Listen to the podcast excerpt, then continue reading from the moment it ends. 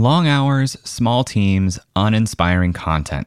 Marketing for a startup is hard work, but it doesn't have to be.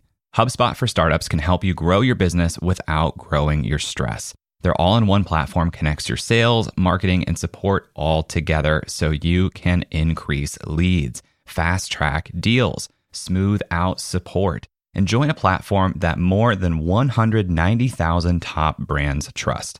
Plus, they have a constantly evolving collection of resources to help startups scale. HubSpot also offers discounts for startups on their top rated customer platform. And not the kind of discounts that barely make a dent. I'm talking about meaningful savings of up to 90%. So if you're ready to crush your marketing, look no further than HubSpot for startups. To see how much you can save, visit hubspot.com/startups. This episode is brought to you by Shopify. Forget the frustration of picking commerce platforms when you switch your business to Shopify, the global commerce platform that supercharges your selling wherever you sell. With Shopify, you'll harness the same intuitive features, trusted apps, and powerful analytics used by the world's leading brands. Sign up today for your $1 per month trial period at shopify.com slash tech, all lowercase. That's shopify.com slash tech. This episode is brought to you by Kia's first three-row, all-electric SUV, the Kia EV9. With available all-wheel drive and seating for up to seven adults with 0 to 60 speed that thrills you one minute and available lounge seats that unwind you the next. Visit kia.com slash EV9 to learn more. Ask your Kia dealer for availability. No system, no matter how advanced, can compensate for all driver error and or driving conditions. Always drive safely. You know, I call myself a sponsorship coach because I am here beating this drum, basically telling everyone that you need everyone needs to be like like thinking about sponsorships as part of their business because it can represent a hugely lucrative income stream for them that most people don't even think about. Hello, my friend. Welcome back to another episode of Creative Elements. If you're listening to this episode in your favorite podcast player, which you probably are, I have big, exciting news for you. And that is that this is the first ever episode of Creative Elements that is also recorded entirely in video. We're on YouTube. We made it couldn't be more excited about it. I would love for you to check it out. The link to the YouTube version of the show is in the show notes. Check it out, subscribe to the channel. This has been a long time coming and a big, big, big transition. Over the last few months, I've been working with an incredible editor named Connor Conaboy, who's put this together. He's made this uh, go from just an idea to a reality. And it's been challenging because when I get good feedback about the show, what I hear most often is that people are really impressed with the audio quality, the production quality of the show. And I knew that if I wanted to make a video show, I needed that show to be to the same standard of quality. And doing that high of quality of production in video is really, really hard. But all the credit in the world to Connor, who came in and said, Hey, I think you have what could be a really compelling show on YouTube as well. And here's how we're going to do that. And it was a big decision. It's been a difficult process of reworking the entire process of editing and creating this show. But this is it. This is the first episode that you can watch in video. So check it out if you haven't already. And if you are watching this on video and you're like, yeah, I'm watching you right now, hello, small wave to the YouTube audience that is growing. Seriously, check it out, subscribe to the show. I'm really excited about it. And I'm excited for a lot of reasons.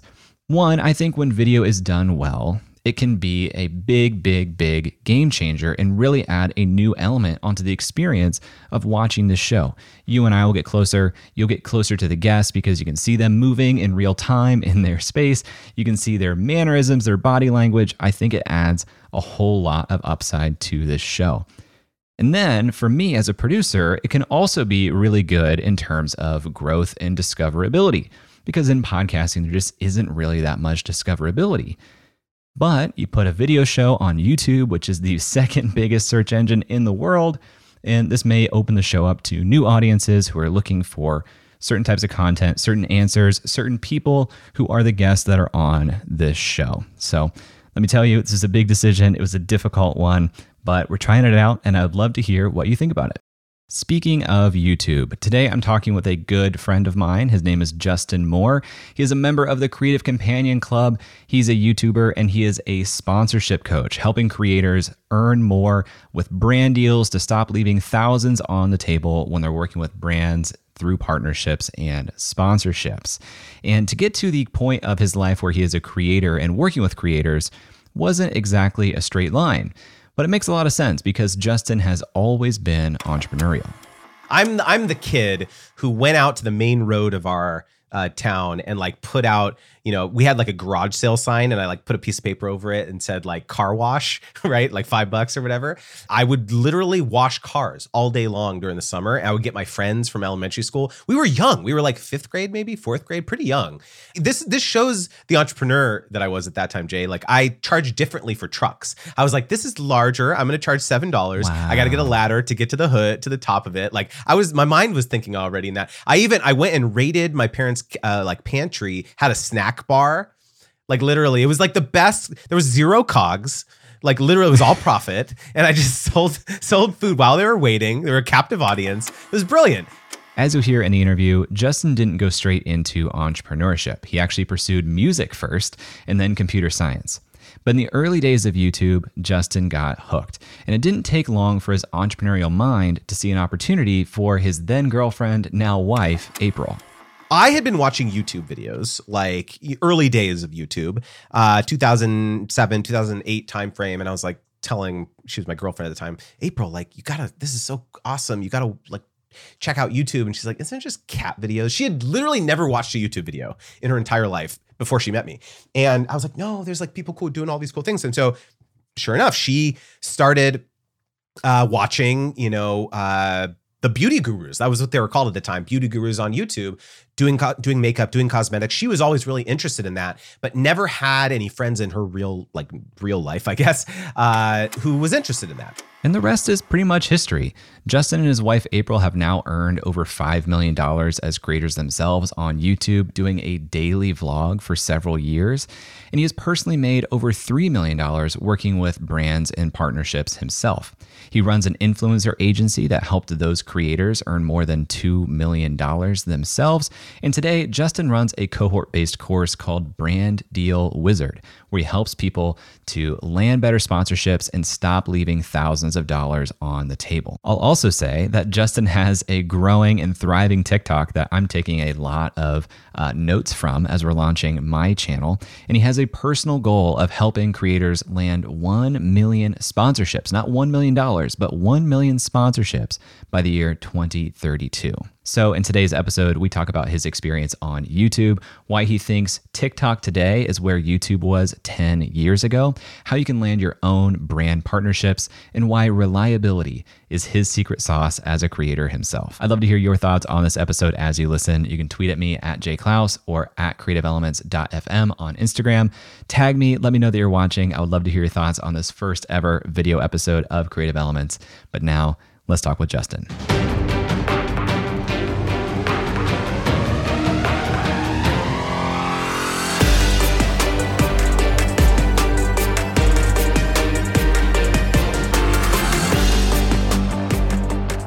Know, I was an engineer, computer science from UCLA, so uh, I very much got out thinking I was going to be a you know, programmer, basically engineer. The first job I got uh, was at a medical devices company. So honestly, it, it could have been at a different type of company. It was just like that was the first person who would pay me so that I could actually like pay my rent the following month. And so I was like, I'm going to take this job. Uh, and so like it was not strategic whatsoever. But I, you know, developed the first part of my career in medical devices, grew to love it a lot, went a lot, got to travel around the world, install medical devices in Kauai, Hawaii, Japan, got to actually do really cool stuff But uh, yeah, it was not what I thought I would be doing with myself uh, straight out of school.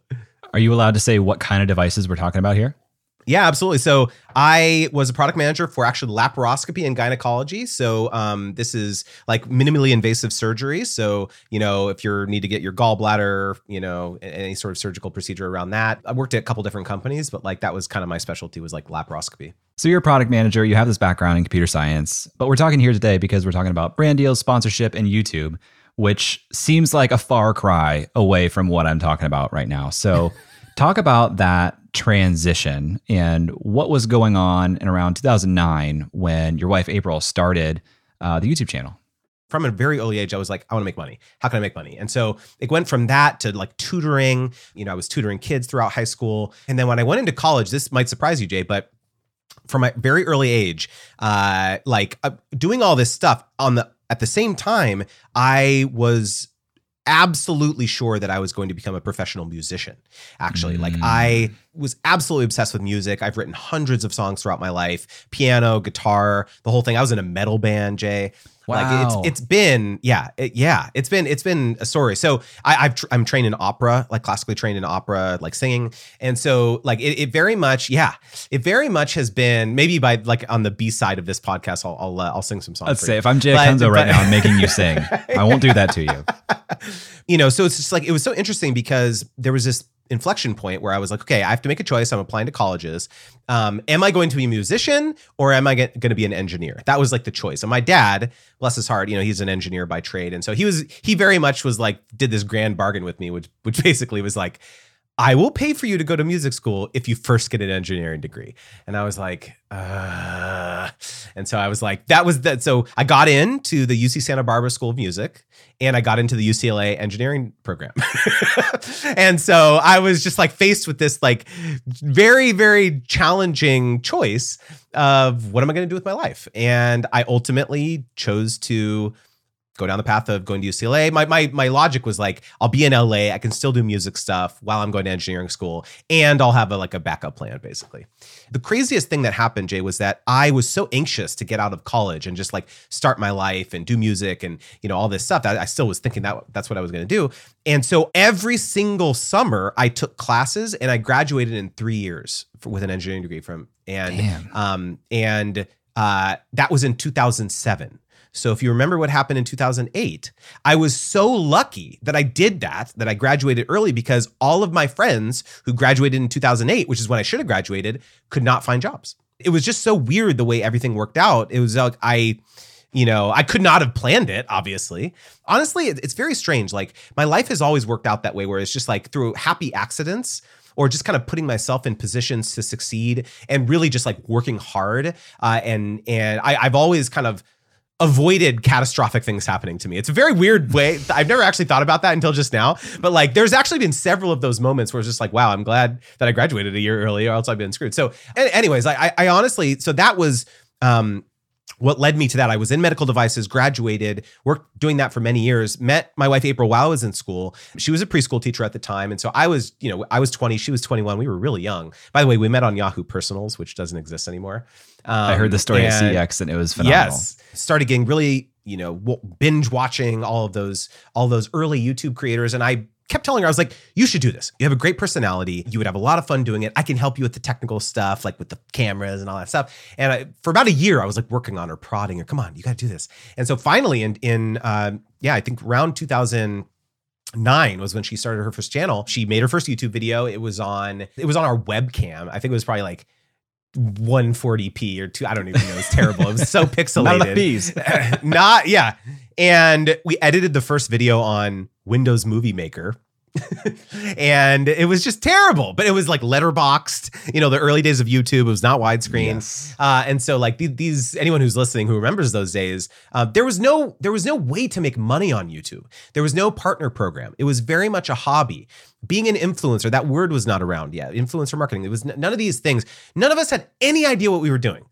Truly we, we, we, were just you know having fun uh you know and it was i was very much kind of in the background for a long time just helping her with the technical stuff. And it really was when brands started reaching out offering free products. That was the first thing. It was like hey we'll give you this free thing and she was like, yes, ka-ching, right? Like this was like free beauty products, free like hair, you know, curling iron, like all this stuff. Stoked. You know, we were we were like young college students, didn't have any money or like, you know, recently graduated, scraping by basically. And so like to get free stuff was just, we were stoked out of our mind. Well, she was stoked because it was a beauty channel, obviously. After a quick break, Justin and I talk about his experience getting paid actual cash for the first time from a brand. And later, we talk about what you should know so that you can land your own brand deals. Right after this. D2C Pod, hosted by Ramon Berrios and Blaine Bolus, is brought to you by the HubSpot Podcast Network, the audio destination for business professionals.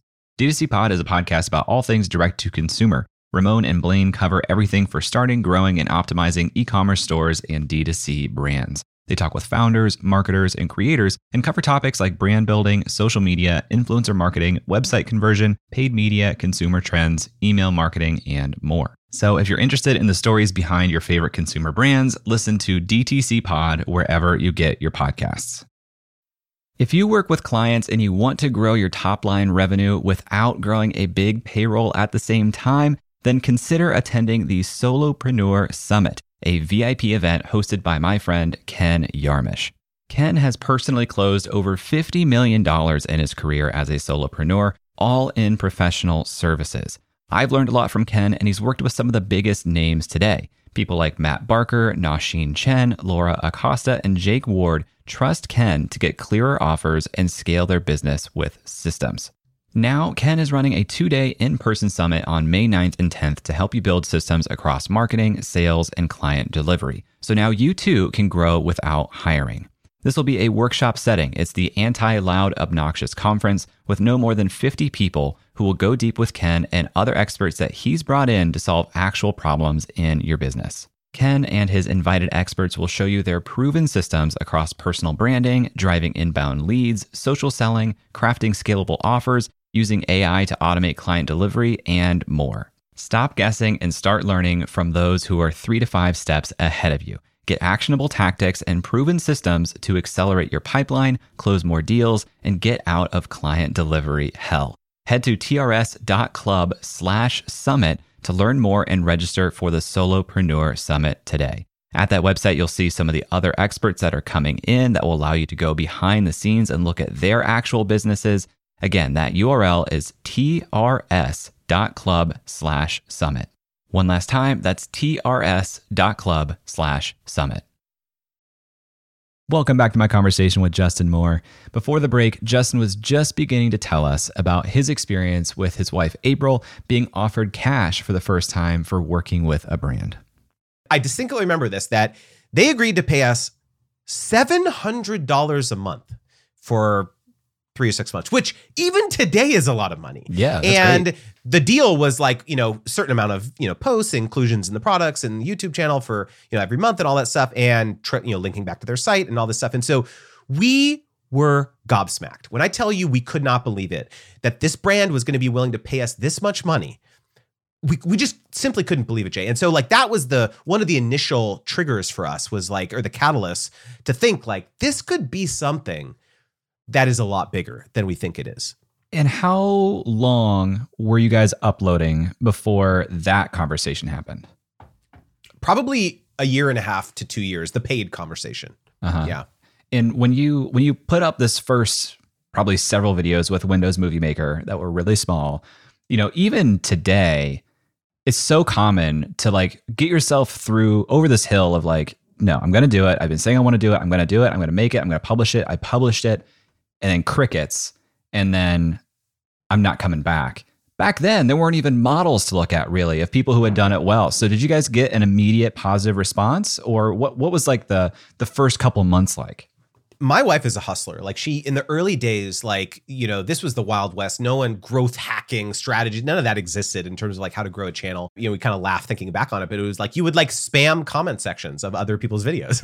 or you would there used to be a messaging feature on YouTube for those people who remember that, that you could actually like D, you know, people who would follow you could send them a message. Mm. Oh, thank you so much. Or you could message other people, you know, and she would be up till two, three. I remember this distinctly. One of the reasons that I still wear an eye mask to sleep Jay, is because my wife would be up until two, three in the morning, sitting up in bed with her with her laptop, messaging people on YouTube, replying Oh, to every wow. comment. And I and she had the light on, and so I had to start wearing an eye mask because I couldn't sleep.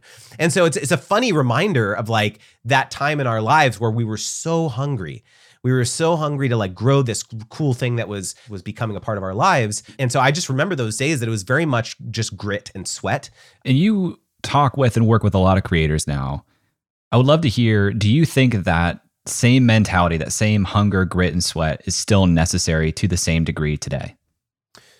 I think that you can work a lot smarter today than we did in the early days because we had nothing to go off of. We we would go down a rabbit hole thinking that this one thing that we were doing, like oh, we're going and replying on other people's videos and trying to do it within the first like five minutes it was uploaded to like you know get visibility at the top of their comments, you know, uh, section or whatever, like this type of thing.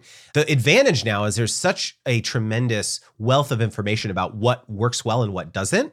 you know, uh, like if you wanted to grow your Twitter you know presence or something now. You could take any number of courses go follow the thought leaders on twitter you know just follow people who are doing it well. And you could like reasonably discern what would be a good growth strategy for your own niche as a creator i would say right? But in the early days of being a creator making content being on youtube again there was no there was no playbook. Yeah i agree. I, th- I think you still need a lot of that mentality. I think it just looks different today you know? Instead of the youtube dms it's collaborations with other people or engaging on other people's videos. But like I still see the the comment and DM hustle for people who are making it now on Instagram, for example, you know, Twitter. Like I feel like that attitude and mentality is still pretty necessary today. It just looks different. Well, let me give you a, a, very specific example of this is that I have, uh, at the time of this recording, just past 6,000 followers on my TikTok. Right, let's go. 12 brand deal contract mistakes, part three. Not spelling out the number of rounds of revisions. Okay, so 99% of the time, brands are going to ask to see a draft of the sponsored content for review before you post it, which is pretty reasonable, by the way. What's not reasonable, though, is them asking you to reshoot the entire thing for an arbitrary reason. Like, hey, Justin, I don't like that green shirt you're wearing, so can you just reshoot this whole thing? I believe that TikTok right now is where YouTube was 10 years ago. It was, it's still very much early days. There's a lot of creators on there who they just blew up overnight. They don't know what they're doing. They're starting to make some money. It, they don't know, you know, they're making all these every mistake in the book. And so I very much saw that as like a, I need to be on here to like help these folks out because um, you know, they they need guidance, right? And so that's one thing. But the second thing is that I very much view it as a a way to like raise my profile for my newsletter, right? So I will whenever someone follows me who is obviously a creator on TikTok, I will DM them and I will say, Hey, thank you so much for following me. Really appreciate it. Also, if you might be interested, I share paid sponsorship opportunities every week in my newsletter. Click the link in my bio. Right. And I cannot tell you just from doing that, I've I've grown my newsletter to almost 5,000 creators very, very I went from 2,500 like three months ago to almost 5,000 now. And I attribute that tactic very much to that because people are hungry for this information. So a good example is that I'm I found a tactic and I'm doubling down on it because it's clearly working. Fast forward a little bit in your story. I, I read on your about page at creatorwizard.com that at one point, 95% of you and April's income was YouTube income and 5% was brand deals. And you started to want to diversify. So, talk to me about that and how that shift happened and why you're even worried about it. Because a lot of people might already be monetizing in some way that is 95% of their income and aren't thinking about brand deals at all. The particular space on YouTube that we were in was the family space, and it's very much driven by life milestones, right? There was a tremendous amount of interest when April first got pregnant, following the pregnancy journey, raising our small kids and the parenthood journey and all that stuff. And then, you know, buying a house and like, you know, there's all these like tent pole moments that pe- people get really excited about uh, in this particular content vertical. Can you give some context as to what those what numbers might have looked like for the channel at that time? Yeah. Too? At the height, we were making $25,000 a month on our YouTube AdSense. And this represents several million views. Probably on average, we were doing, you know, 100 to 150,000 views per video. Wow. Amazing. And subscriber number, do you have a ballpark? Yeah, we were we were in the by that time probably 150 to 200k subscribers, something like that, um, on the family channel. Yeah, I remember when we got an email one one time. We were I'll never forget this. We were shopping in the mall. We were in Forever 21. I don't know why I remember this. And we got the email for our statement of like shortly after the birth of our of our first kid. And I remember like opening the statement like previous previously to that point, I, I, think our max was maybe like 10,000, 15,000, something like that for like just views, AdSense, right? And I opened it and I was like, does that say 25,000? I could not believe it. Like I stopped April. I was like, look at this. It says $25,000. This was by, this was like eight, seven years ago, right? So like, that was a lot of money, like to make as a creator, like, especially given the fact that every time we told our family or friends that we were making money, that we were YouTubers, they'd be like, so how do you make money doing that? It was this very weird disconnect because we were making crazy amounts of money and yet people still didn't get it. People were constantly asking us in the comment section, "So what do you do for your job?" and we just would be like, "We are creators." Like this is like people get it now. Like it. you know, you see paid partnership with blah blah blah on Instagram. People get it now, but in the early days, people didn't. So, you know, at that point in our business, our our I I bring uh somewhat of a, as you can tell, a business mindset to being a creator. I always have because that's my background, and I was very certain that our ability to maintain a certain that that level of like you know viewership and influence and you know yada yada yada was low for five years, ten years, right? And so I was like, what can we do now to start bringing in some other revenue streams that don't rely on April and Justin. That was that was what I that was the the thought experiment, right? We experimented with different things, a product line. We we launched a, a product line called Saturday Sunshine. We had mugs and tumblers and canvas bags and all this stuff, trying to create a, a brand that lived apart from our. I trademarked it, like went did the whole thing, Jay. That's amazing. And yeah, actually, just let that trademark expire. By the way, it was, No. it was the end of an era. Um, but but so like that was an example, right, of like trying to diversify diversify the, the business. And then by this time, you know, a lot we were working with a lot of brands, doing partnerships and so on. And I was like, we have all these friends who are also great creators. Why can't I just go to the brand that we just worked with or the agency and say, hey, it was awesome working with you did you know that I also ha- we also have this little black book, this roster of other creators that you could also partner with, and that was the idea. And so that w- I basically emailed thirty of our close, you know, family vlogger, essentially family vlogger friends on YouTube, and said, "Hey, will you let me pitch you?" And say that you know if I can get you some business, is it okay if I say that you're part of like trending family? It was completely non-exclusive. I was not managing them exclusively. They could do other deals, but it was just like give me your permission to just like put you in a deck and say you're like on my roster. That's how we got the traction in the early days. And it was that ear- early credibility of saying, hey, I'm Justin from Maple Justin TV. We've got all these other creators. Do you want to work with creators who are wholesome, who aren't swearing a lot in their content, who are, you know, not gonna, you know, you know, plunge your brand into disrepute, right? So it was it was a very easy pitch at that time because eh, brand safety was like the buzzword du jour in the in the advertising industry. There was all these brand safety issues with YouTube and running ads against like crazy you know content you know every other week it seemed like you know advertisers were pulling out of youtube if you recall and so like this message this wedge of we only work with family friendly influencers for this agency. Was very compelling. And so yeah so fast forward you know seven years later we've paid out millions of dollars to other creators doing kind of the nuts to bolts campaign management for other brands and other agencies. And so that that has helped you know th- th- that has helped essentially diversify our family income. For folks who aren't super tied into YouTube, I think I remember this correctly. Brand safety was coming up because there was like essentially like propaganda and hate speech happening, and AdSense was just serving it on those videos because YouTube didn't recognize it as different content. Is that is that right? Yeah, hundred percent. Like it, it's it's it, it's a very much kind of like a whack a mole game too, because it's like you know our culture these days, like you know.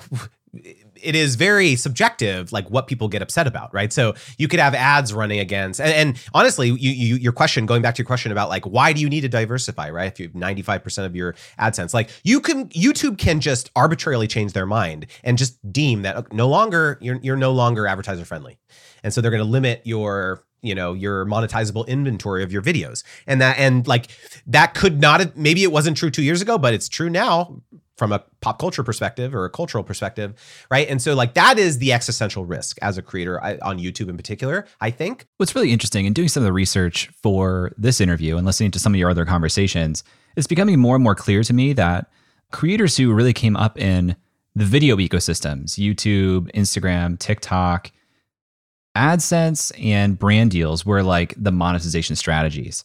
A lot of the people that I modeled after and what I came up in with writing and podcasting, it was very much like direct monetization, selling products or services to your audience. And it's interesting that there seems to be a chasm here because you guys didn't get into, I mean, you had the, the physical product line you're just talking about, but doesn't sound like that was really on your radar to do courses or digital products or things. Is, am I reading that right?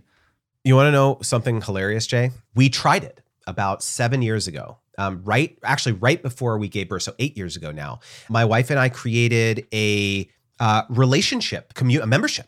Hmm. And this was something that people would, would have to pay. And so basically, we were people were flocking to us for like advice about their relationships and all that. They looked up to us in terms of the relationship that we had because we used to do these videos. It was kind of almost like a Q and A around our viewpoints around dating and love and marriage and all this stuff and people just absolutely loved it right? And so we thought to our we actually got approached. This is what happened. We got approached by a company being like hey we've seen these videos that you guys create.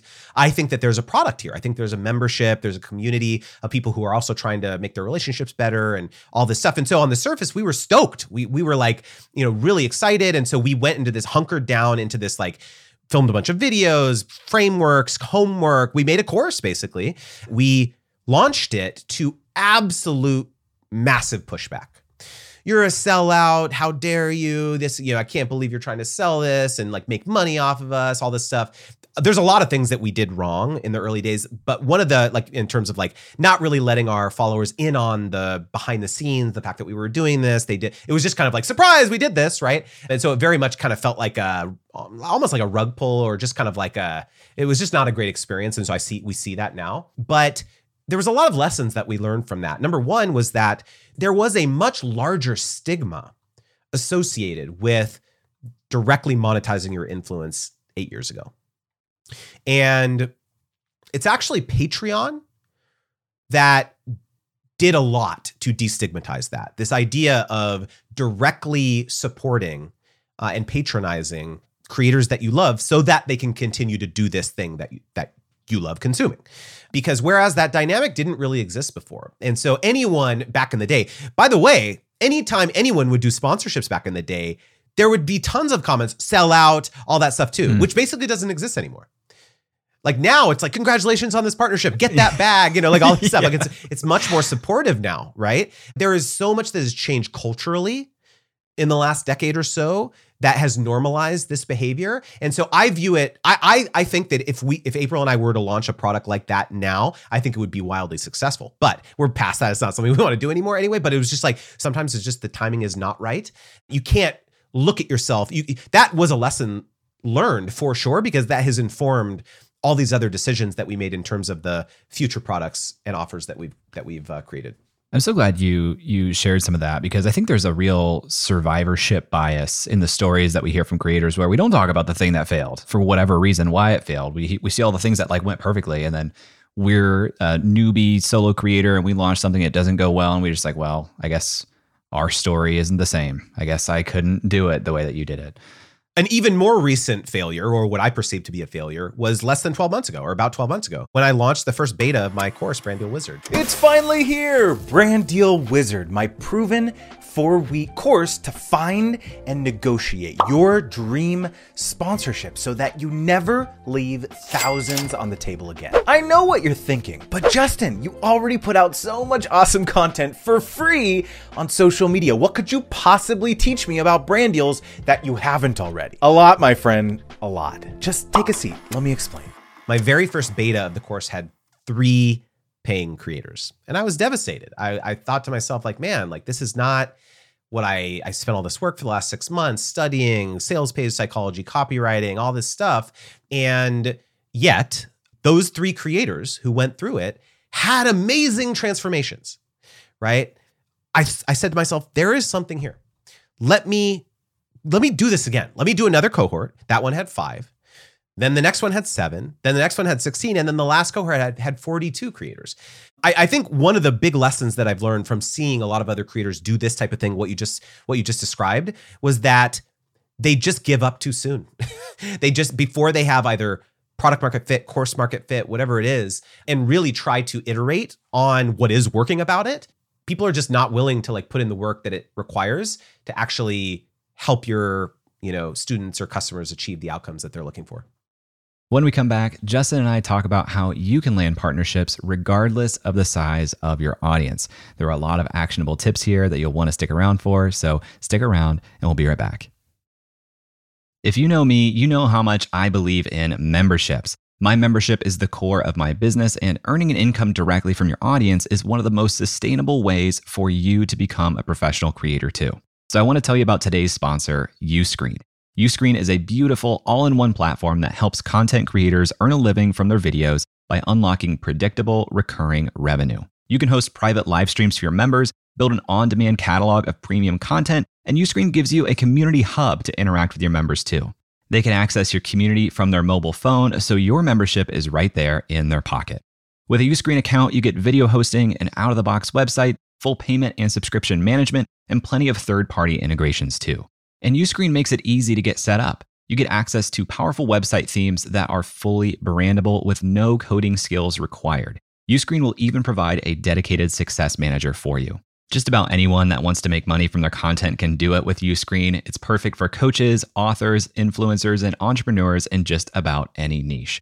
Right now, Uscreen is used by creators in fitness, education, news, kids entertainment, and more. That includes Yoga with Adriene and Creator Now, just to name a couple. Uscreen is the platform for building a video membership site that is great for generating a sustainable income for professional creators. If you create video content for your audience, I highly recommend checking it out. If you're interested in learning more about Uscreen, visit uscreen.link slash J. That's U-S-C-R-E-E-N dot link slash J and let them know that I sent you.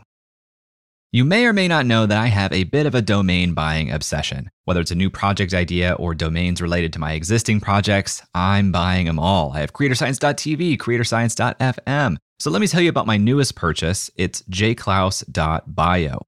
Connection with your audience is everything. We make all this content and then we want to direct our audience somewhere. Well, a great new option is with a .bio domain. Instead of some long link tree or third party URL that people can't understand and is hard to say out loud, using your .bio domain for your link in bio lets you manage all your links in one spot with a custom domain that tells people exactly who you are.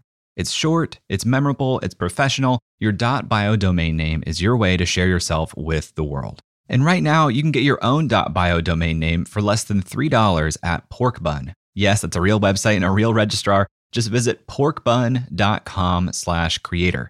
That's P-O-R-K-B-U-N dot com slash creator. Let me tell you about one of my favorite podcasts that I've been listening to for years. It's called the $100 MBA Show. And wherever you are on your business journey, the $100 MBA Show has lessons that can help you take the next step forward. The $100 MBA show is a best of Apple Podcasts winner, literally one of the top Apple podcasts of all time. And it's hosted by my friend and former guest, Omar Zenhom. Omar is a business school dropout turned successful entrepreneur, and he shares real world lessons on starting, growing, and scaling your business. You may even know his software product, Webinar Ninja. What I love about the $100 MBA show is that these are well produced, bite sized episodes on everything from creating a product, connecting with your market, sales, building a team, and more. This show is legit. It does over 2 million downloads every month. Whether you're a small time solopreneur or scaling your startup to investor level, there's valuable real world advice for you in the $100 MBA's archive of thousands of episodes, with new episodes three days a week. If that sounds interesting to you, and it should, just search for $100 MBA Show wherever you get your podcasts. Hey, welcome back. Over the last few months, Justin has really built a name for himself as a sponsorship coach. And I wanted to dig into why Justin is so passionate about sponsorships and partnerships from brands and why that can have a big impact for creators. So many creators will just fight tooth and nail to get monetized on YouTube. Get to that point where they can actually start making some AdSense, right? And there was a creator on Twitter who recently shared that in the three year lifespan of their YouTube channel, they've made like $7,000 in AdSense. And they recently got one brand deal for $10,000. You can make so much more money through sponsorships than virtually anything else. I mean, digital products aside, where there's infinite scalability, there's so much money to be made working with the right brand partners because there is so much value that you can provide as a creator. And so I that's as you know, I call myself a sponsorship coach because I am here beating this drum, basically telling everyone that you need everyone needs to be like like thinking about sponsorships as part of their business because it can represent a hugely lucrative income stream for them that most people don't even think about. Like I've worked with creators and you know non-traditional creators who have newsletters or whatever and they're just they've never done sponsorships before and they're just absolutely blown away with how much money you can get on a single newsletter sponsorship or something like that. And so it's just like I I know that there's this this weird feeling that some people have that's like oh, I don't want to introduce any other, you know, person's opinion or like creative control into like my thing right? Because then it's like i'm you know beholden to them and i have all this stuff. And I, I you're working with wrong brands then right? Because there are absolutely brand partners out there who you know respect the community that you've built and are willing to give you almost 100% creative latitude right so that is a cop out in my opinion like that's not a reason not to pursue sponsorships it's more about finding the right brand partners who will who will uh, respect you I think the the common limiting belief amongst creators when thinking about brand deals is I'm too small. My audience is too small. Is there any validity to that idea? And is there a threshold you would encourage people to think about? It's very much platform specific, I would say. Like if you are trying to go after brands who view let's say Instagram as their primary, you know, platform that they're they're themselves posting on, they're working with a bunch of other creators on that platform who are all at a similar level, then yeah, of course, like it's going to be very brand and platform specific based on that advertiser. But there are also lots of other ways that you can bring value to a brand, regardless of how many followers you have. I actually have a video on my YouTube channel called How to Get subs- uh, Sponsorships with Zero Followers. You probably think this is clickbait, right? Is it really possible to get brand deals with zero followers? Of course it is. Let me tell you five ways to do it. Number one, stop thinking that the only reason a brand would want to partner with you is because of how many followers you have. Sure, there are some brands like that who say, oh, you know, you need a minimum of 10,000 followers to work with us. Fine, that's not the right brand for you. There are tons of brands out there where the whole point of the campaign is to use your content on their social media platforms. There are even entire sites set up like Tidal that facilitate these types of deals. So starting now, stop obsessing over how many followers you have and start obsessing over how your platform can serve as your portfolio. I wanted to illustrate that there's that your expertise, the things that are banging around up in your brain around how to have a robust presence, a, an effective presence on social media do not require you to have 100,000 subscribers, right? So, for example, let's say that you have a dream brand. Maybe you have a couple thousand followers on Instagram or YouTube or, you know, whatever. And you have this dream brand that you are, you just love their story. And you look at their Instagram, you look at their TikTok, you look at their YouTube, and it sucks. They're not posting there frequently. The quality of the content is not great. They're not doing a good job telling the brand story, which you know because you love the brand, right? I'm sure you can think of a couple brands in your head, Jay, that like you think of that, right? It's just like, I, man, I, I, could, I could be such a great advocate for their brand if they would just let me, right? And so the pitch that when you reach out to that brand is not, hey, I'm going to talk about, you know, your brand on at Jay Clouse, my Instagram or whatever. That's not my pitch. The pitch is, hey, let me tell your brand story for you and you will utilize that content on your platforms or you will utilize it for paid advertising, right? And so, you, you know, posting on your platforms or in your newsletter sponsorship, that can still be part of the proposal. But the whole point of it is not about leveraging your organic reach or distribution on your page right? It's about how you can help them tell an effective brand story in a way that would be very difficult for either them to do it themselves or for them to hire a production company who is quite detached from their story who better than to do it than you and so like that's just like a very simple example of like how you can get paid a lot of money by the way because now you're saying hey i'm going to do this for you yeah it's to be $5000 a month because it doesn't matter how many followers you have at that point because that's not the thrust of your proposal I love that. And I want to double click on it because I think that's a really important distinction that people don't understand. Like, th- there's a spectrum of brand deals. And I'm saying that mirroring what you're saying because I think I have a very limited view of what a brand deal encompasses. To me, it's hey, here's some money, creator. Post about us on your story. In your post, you have to make this many posts, and that is what this looks like. But it sounds like you're talking about a much broader spectrum of possible collaboration types, designs for creators. Can you elaborate on what some of those other types of brand deals could look like? Let's say for example i'm in your uh, creative companion club just give you a little plug there and here's a pitch that you can make to circle. You say hey circle i don't know if they have a tiktok by the way but you could you could say hey tiktok uh, circle i noticed you don't have a tiktok presence. Let me make a series of tiktoks for you talking about how i'm using circle for my community And this is not going to live on at Jay Clouse. This is going to live on at Circle SO or whatever on, on your TikTok. And so here you are, you're basically doing a takeover. You're helping them grow their thing. It's a real customer of theirs. And what like how freaking cool is that? To me, that's that's a sponsorship, that's a brand deal. And like how thrilled will they get about it? Because now basically what you're telling to them is you're you're saying to them that I'm going to rely me Jay Clouse, I'm going to rely on my expertise in growing community in you know creating compelling content. I'm going to help you tackle this new platform that I think is going to be important for the growth of your business uh, but you're not doing anything about it right now I'm going to help you I'm you're basically a consultant at that point you're I have this saying like you're not just a creator you're a consultant because you're going into their business you're identifying gaps in how you think they you know gaps in their marketing strategy and you're pitching them on something. you should do that pitch, by the way, Jay. Like if you if you haven't already, like or anyone listening, I'm sure there's like an infinite variation of, of that idea. Yeah, I love that because you're you're expanding beyond I'm creating content about this sponsor for my channel to I'm creating content for this sponsor for their channel. And man, I actually had a conversation with a brand last week who I probably shouldn't name on the air, but they're a big brand. and they wanted name me, them, name them, okay, name them. um, they they wanted to license some of my course content, and they wanted to bring me in to talk with their users, and I was just like, whoa! And then she was telling me about how in the past they've custom built courses by hiring a four person agency to come in and produce the course, and the dollar signs just ringing in my head of like that sounds incredibly expensive. So much more expensive than licensing my content and paying to bring me in.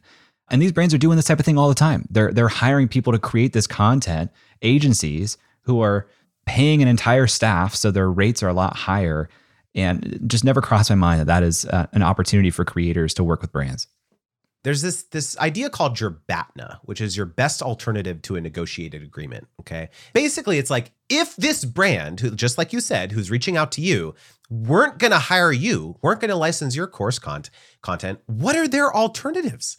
Right? They've got to go out there and hire this agency or hire a production company, hire actors or actresses to star in that content. Right? They have to, and then by the way, when they pay the editor to make the content, then they have to go pay Facebook, Instagram, YouTube to serve the ad. right? So it's just like there's so much money that goes into that process. And I'm not saying that that's what you should lead with in your proposal, like, I'm so much cheaper than these other alternatives. That's not it. What I'm saying is that this is where, if you put yourself in their shoes and be like, okay, if I'm the brand, if they don't work with me, where are they going to go? Yeah, maybe other creators, or yeah, maybe they're going to go hire an agency. But it's just like in your situation, and that thing you just mentioned, Jay, is that you're not just a actor. You have credibility when it comes to community. And right? And growing an audience and things like that. So it's like that is, as the in the Mastercard commercials like to say, that's priceless. it's very hard to hire. Someone. Not only do you have amazing production quality, but you've got this authority in this particular space. So, like, I, I think that too many creators minimize their own expertise and because they just think that the only reason they're commoditized. They think oh well they don't work with me. I got to lower my rate because you know if i don't if i don't meet their budget then they're going to go work with someone else. And you, you know th- a lot of this comes down to having the confidence to realize that no you actually have something very potent and you should not be backing down here. You should be standing your ground. I think creators also underestimate the investment these people are putting into the process of vetting or trying to hire you. You know to the creator like you get this drive by opportunities sometimes of, hey, we want to collaborate with you on this campaign. And you reach out to them and you name your number and maybe don't hear back from them.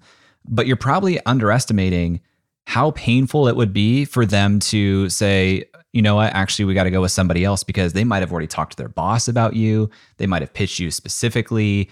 It's just like hiring somebody. Sometimes you get so deep down the hiring process and they start negotiating with their salary. It's more painful to kill that process entirely, find a new candidate, and then have the same conversation again where you might get into the same negotiation again rather than say, you know what, this is a little higher than what I was looking for, but I can't not work with this person. So we're going to do it. There are so many other reasons why a brand would decide to pay you a higher rate than perhaps someone at a commensurate following or commensurate influence is charging that have nothing to do with what you think it does, right? So you're in your mind, you're fixated on your numbers. Oh, my open rates or my click rates or my followers or my impressions or whatever. That's because that's the world we all live in as creators. It's like that's how we measure our the success of ourselves, right?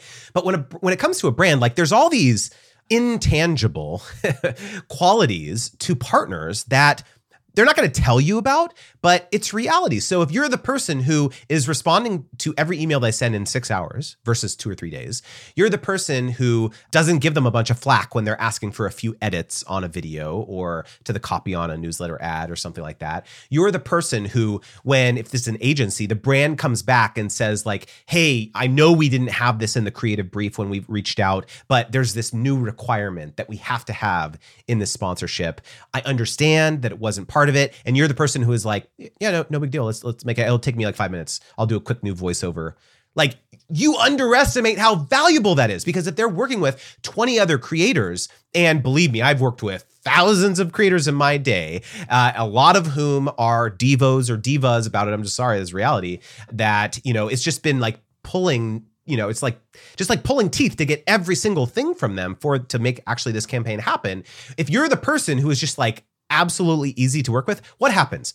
Not only do you make that your contact at the brand of the agency look like a hero, but chances are that person's going to move on to another job in two years because that's what happens in this industry. Everyone moves around all the time, right? And so when chances are they're probably going to work at a similar brand or similar agency, and when they start running, you know, create campaigns with creators and partners, they're going to remember you and they're going to reach back out and be like, "Hey, I moved on to this new agency. Loved working with you at this last uh, brand. Uh, you know, let's do it again." And so 50, 60, probably 70% now of the deals that my wife and I are doing on an ongoing basis are from exactly that. It's this Rolodex and these this trail of amazing relationships that we built over the last decade. And yeah, our influence has massively waned in terms of our top level impressions and, and metrics and all that stuff, viewership. But we've made the most money that we've ever made every single year since then, right? So it, like this this this yeah this it's, it's just a complete misnomer that you have to just like stay on this content hamster wheel and constantly you know have the same performance year after year after year.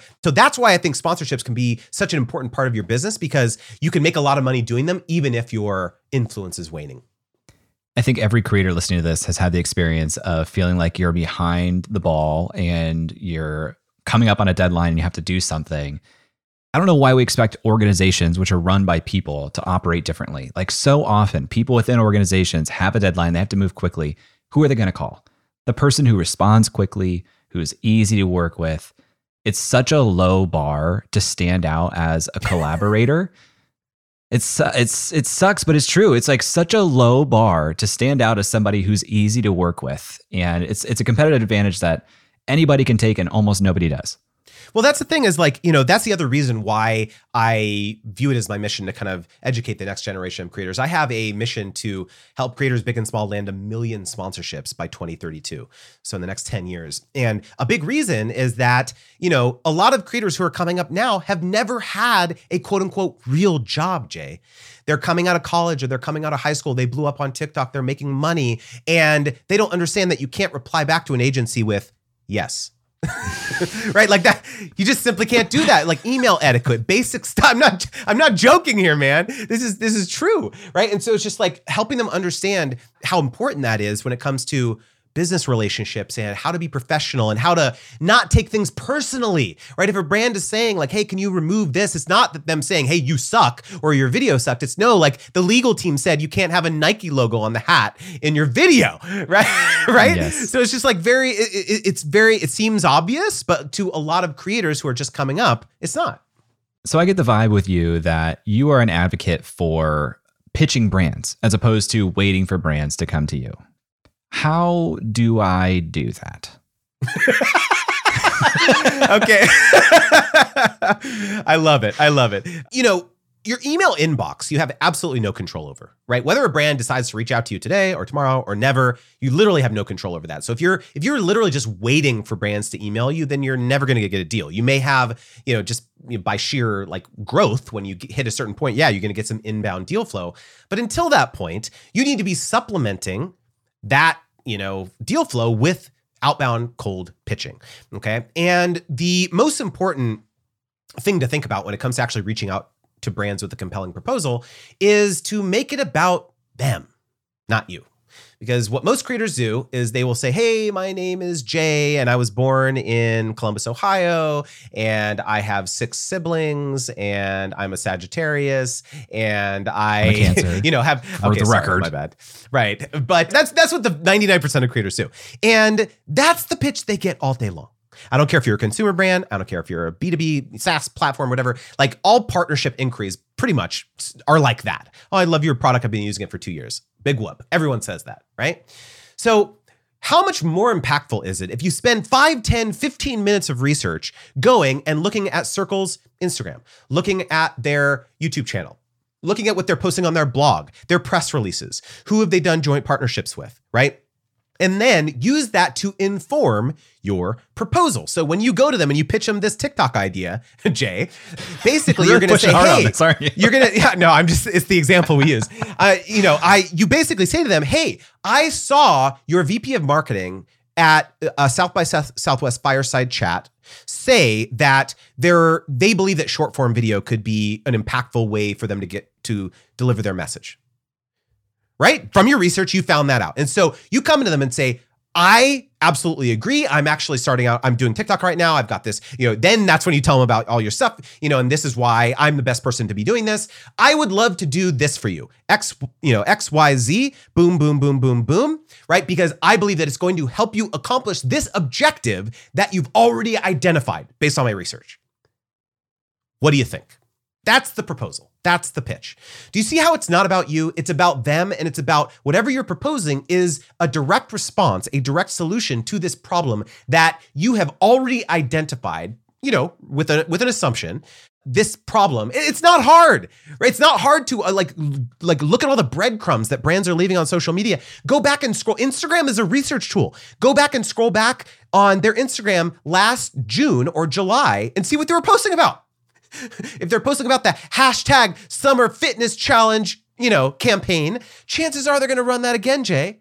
Maybe not circle, but you know, another brand, right? Right.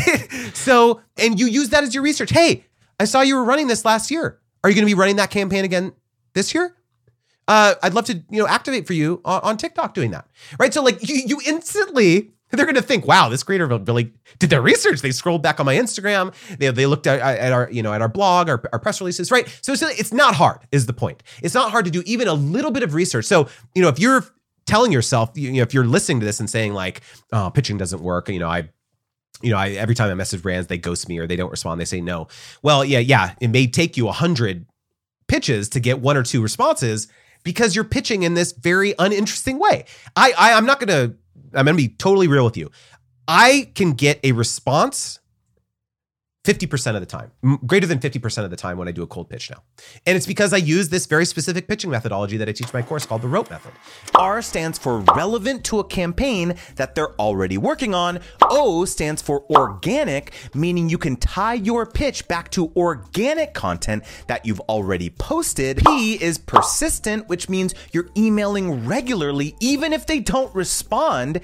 And E is easy to execute when they say yes. When you craft your pitches using this framework, your response rate is going to skyrocket. I guarantee it. It really comes down to understanding how to not put extra work on their plate by saying, "Hey, let's collaborate. What do you think?" And they're being like, "Ugh, like seriously, this person's making me telling, asking me? No, like what do they want to do? Like tell me, right?" So you have to give them something to react to. So good. And anyone listening to this who's also still doing client services, same advice applies in terms of lowering the bar to just making it a yes or no question. Like you've done the imagination for the brand, for the client. You're saying, here's my pitch. And they could literally just say, yes, let's do that because you've outlined enough about what this future could look like instead of like you're saying, saying, I want to collaborate and then putting it all back on them to imagine, well, how are we going to do that? What do you mean by that? What would that look like? Why you? So smart. And again, the bar, the bar is just so low to stand out above the million pitches that this person's getting in their inbox. Well, and the other the other reason though that that's important is that a lot of creators think like, "Oh, but if I give them my ideas, they're going to steal it and they're going to give it to another creator." And I'm just like, it's just the same idea with like a business idea. Like no one's going to do it. No one's going to execute on it. Ideas are a dime a dozen. They're not going to do that. And if they do, like, don't worry about it. Move on to another brand. Like it's not a big deal. Like you trust me. Like if you do this, the majority of brands are going to be stoked about it. And yeah, they may say, uh, yeah, we're not activating on this platform right now, but this is an interesting idea. What if, what if we did it a slightly different way? Two questions. One being a quick follow up on the word activate because you're using that. And second, if I want to send this pitch, how do I know who to send it to? I use the word activation, activate, because that's basically like I am going to, you know, hire this person to deliver a campaign message on their platform. That's kind of the terminology that a lot of brands and agencies use when it comes to doing campaigns. It's just like, hey, this is an activation, um, and so it's it's not not like a secret like. Uh, you know Illuminati terminology or something. It's just it's it's very much just like a parlance in the space. Important um, though, important for people but, to know the uh, parlance. Uh, so, parlance. It is parlance? important for sure. It is important in this. It is important, and then knowing who to contact. Um, so this very much is an art and a science, and I, I do go into a lot of detail about this in my course. But one of the most important things to realize is that titles are not made equal at different sizes of companies. The social media manager at Walmart or at a large consumer brand is not going to be the person who works with influencers or creators on paid campaigns. That's just not the case. They're, they, it's a different department. They've outsourced that to their advertising agency or their media agency or influencer agency. You DMing them and saying, "Hey, I'd love to collaborate with you." Like that's you're gonna get ghosted. You're gonna be left on on read, right? Um, and so the uh, most important thing to realize is start getting uh, and, and, contrast that with if it's a smaller brand, right? Mom and pop shop, five people. You can see on their LinkedIn they don't have, you know, they have less than 10 employees. Yeah, maybe the social media manager or the marketing manager or the VP of marketing is going to be your person. And so a lot of it comes down to like understanding like scale of the company and understanding who you should target. Like it's very easy. Just go onto their LinkedIn, look at their employees, and if there's only one person in marketing, that's probably your person who's doing everything. They're wearing all the hats, right? And so a lot of it does come down to like process of elimination based on your uh, but but there is it it can get quite complicated as the business gets larger because there's digital strategist there's influencer marketing manager. Usually that's a, a, great title. By the way that title did not exist six years ago. So it's a lot easier now to find it than it used to. Influencer marketing manager digital strategist account like that's the thing as as an agency account executives account managers directors. So it can get quite complicated. And so there's there's frameworks that you can use there but you absolutely will increase the uh, response rate if you're you know, making sure that you're sending it to the right person. Because what happens when you send it to the wrong person? What happens when you get an email that's obviously meant for the wrong person? You delete it or you don't respond, right? And so the same thing happens, right? So it's not when, when you send to the wrong person, it's not that they hate you or your pitch sucks. It's just that you're not sending it to the right person. So, you know, you do need to invest the the time and energy to to do that. I love that call out about looking at the size of the company. Because if you do actually go to LinkedIn and you look at the company page, it'll show how many employees work there. And if it's a small company, even if you reach the wrong person, they might literally be sitting next to the right person. But at a large company, not a chance. exactly. I'm a creator. I, I, am actively making things. I haven't had a brand deal. I haven't worked with a brand. What's the best first slash next move that I can make to get towards my first brand deal? Oh, it's super easy, Jay. Start talking about the brand organically on social media a lot of people think that, oh, well, if I'm talking about them already for free, why are they going to pay me? right? But you have to understand that when a brand actually decides to run a campaign, there's oftentimes some very, very specific key messages that they're trying to relay in that campaign. So it's a summer promotion, right? Got to get that beach body fit. I'm trying to get six pack by summer, Jay, but I don't think it's going to happen. But, you know, like they're running these campaigns, right? They're, you know, some gym equipment or so, something, right? Some related to a seasonal promotion or yada, yada, right?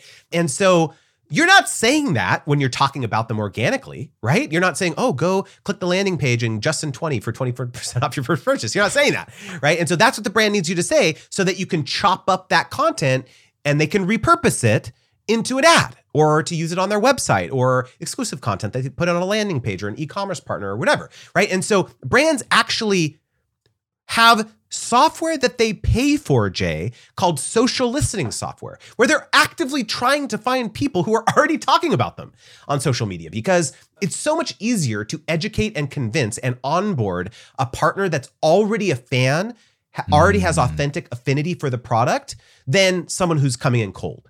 That they have to, you know, that they're going to risk like bunking, you know, like the the product description or the features and benefits of the product. No, I want to go and I want to hire Jay because he's been talking about Circle for the last 18 months. Like uh, it's a it's a shoe in. Like we're going to pay him. Yeah, even if his rate is a little higher than we wanted, it's fine. He's a advocate and evangelist. Like let's pay him. People get it. They, he's already been talking about Circle. Let's go hire him, right? So it's like like all day long brands will make that investment because you have already illustrated to them that your audience is primed for hearing that message. There is a uh, a lot of research that has been done in the 1930s by the movie studios about this called the marketing rule of seven, where you know it takes someone seven times on average to hear about the movie before they go and they buy a ticket, right? And go and get their butt in the seat. And so it's it's like the same concept applies here is that you know you authentically vouching for products and services you know, just normally in your content every day will lead to these awesome relationships with brands because then you can, you know, lean on that organic content that you've already posted to, in your pitch,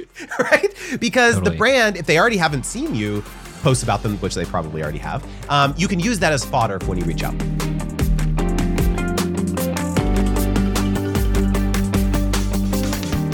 I'm so impressed with the way that Justin has been able to grow his business so quickly, his creator business, over the last 18 months or so.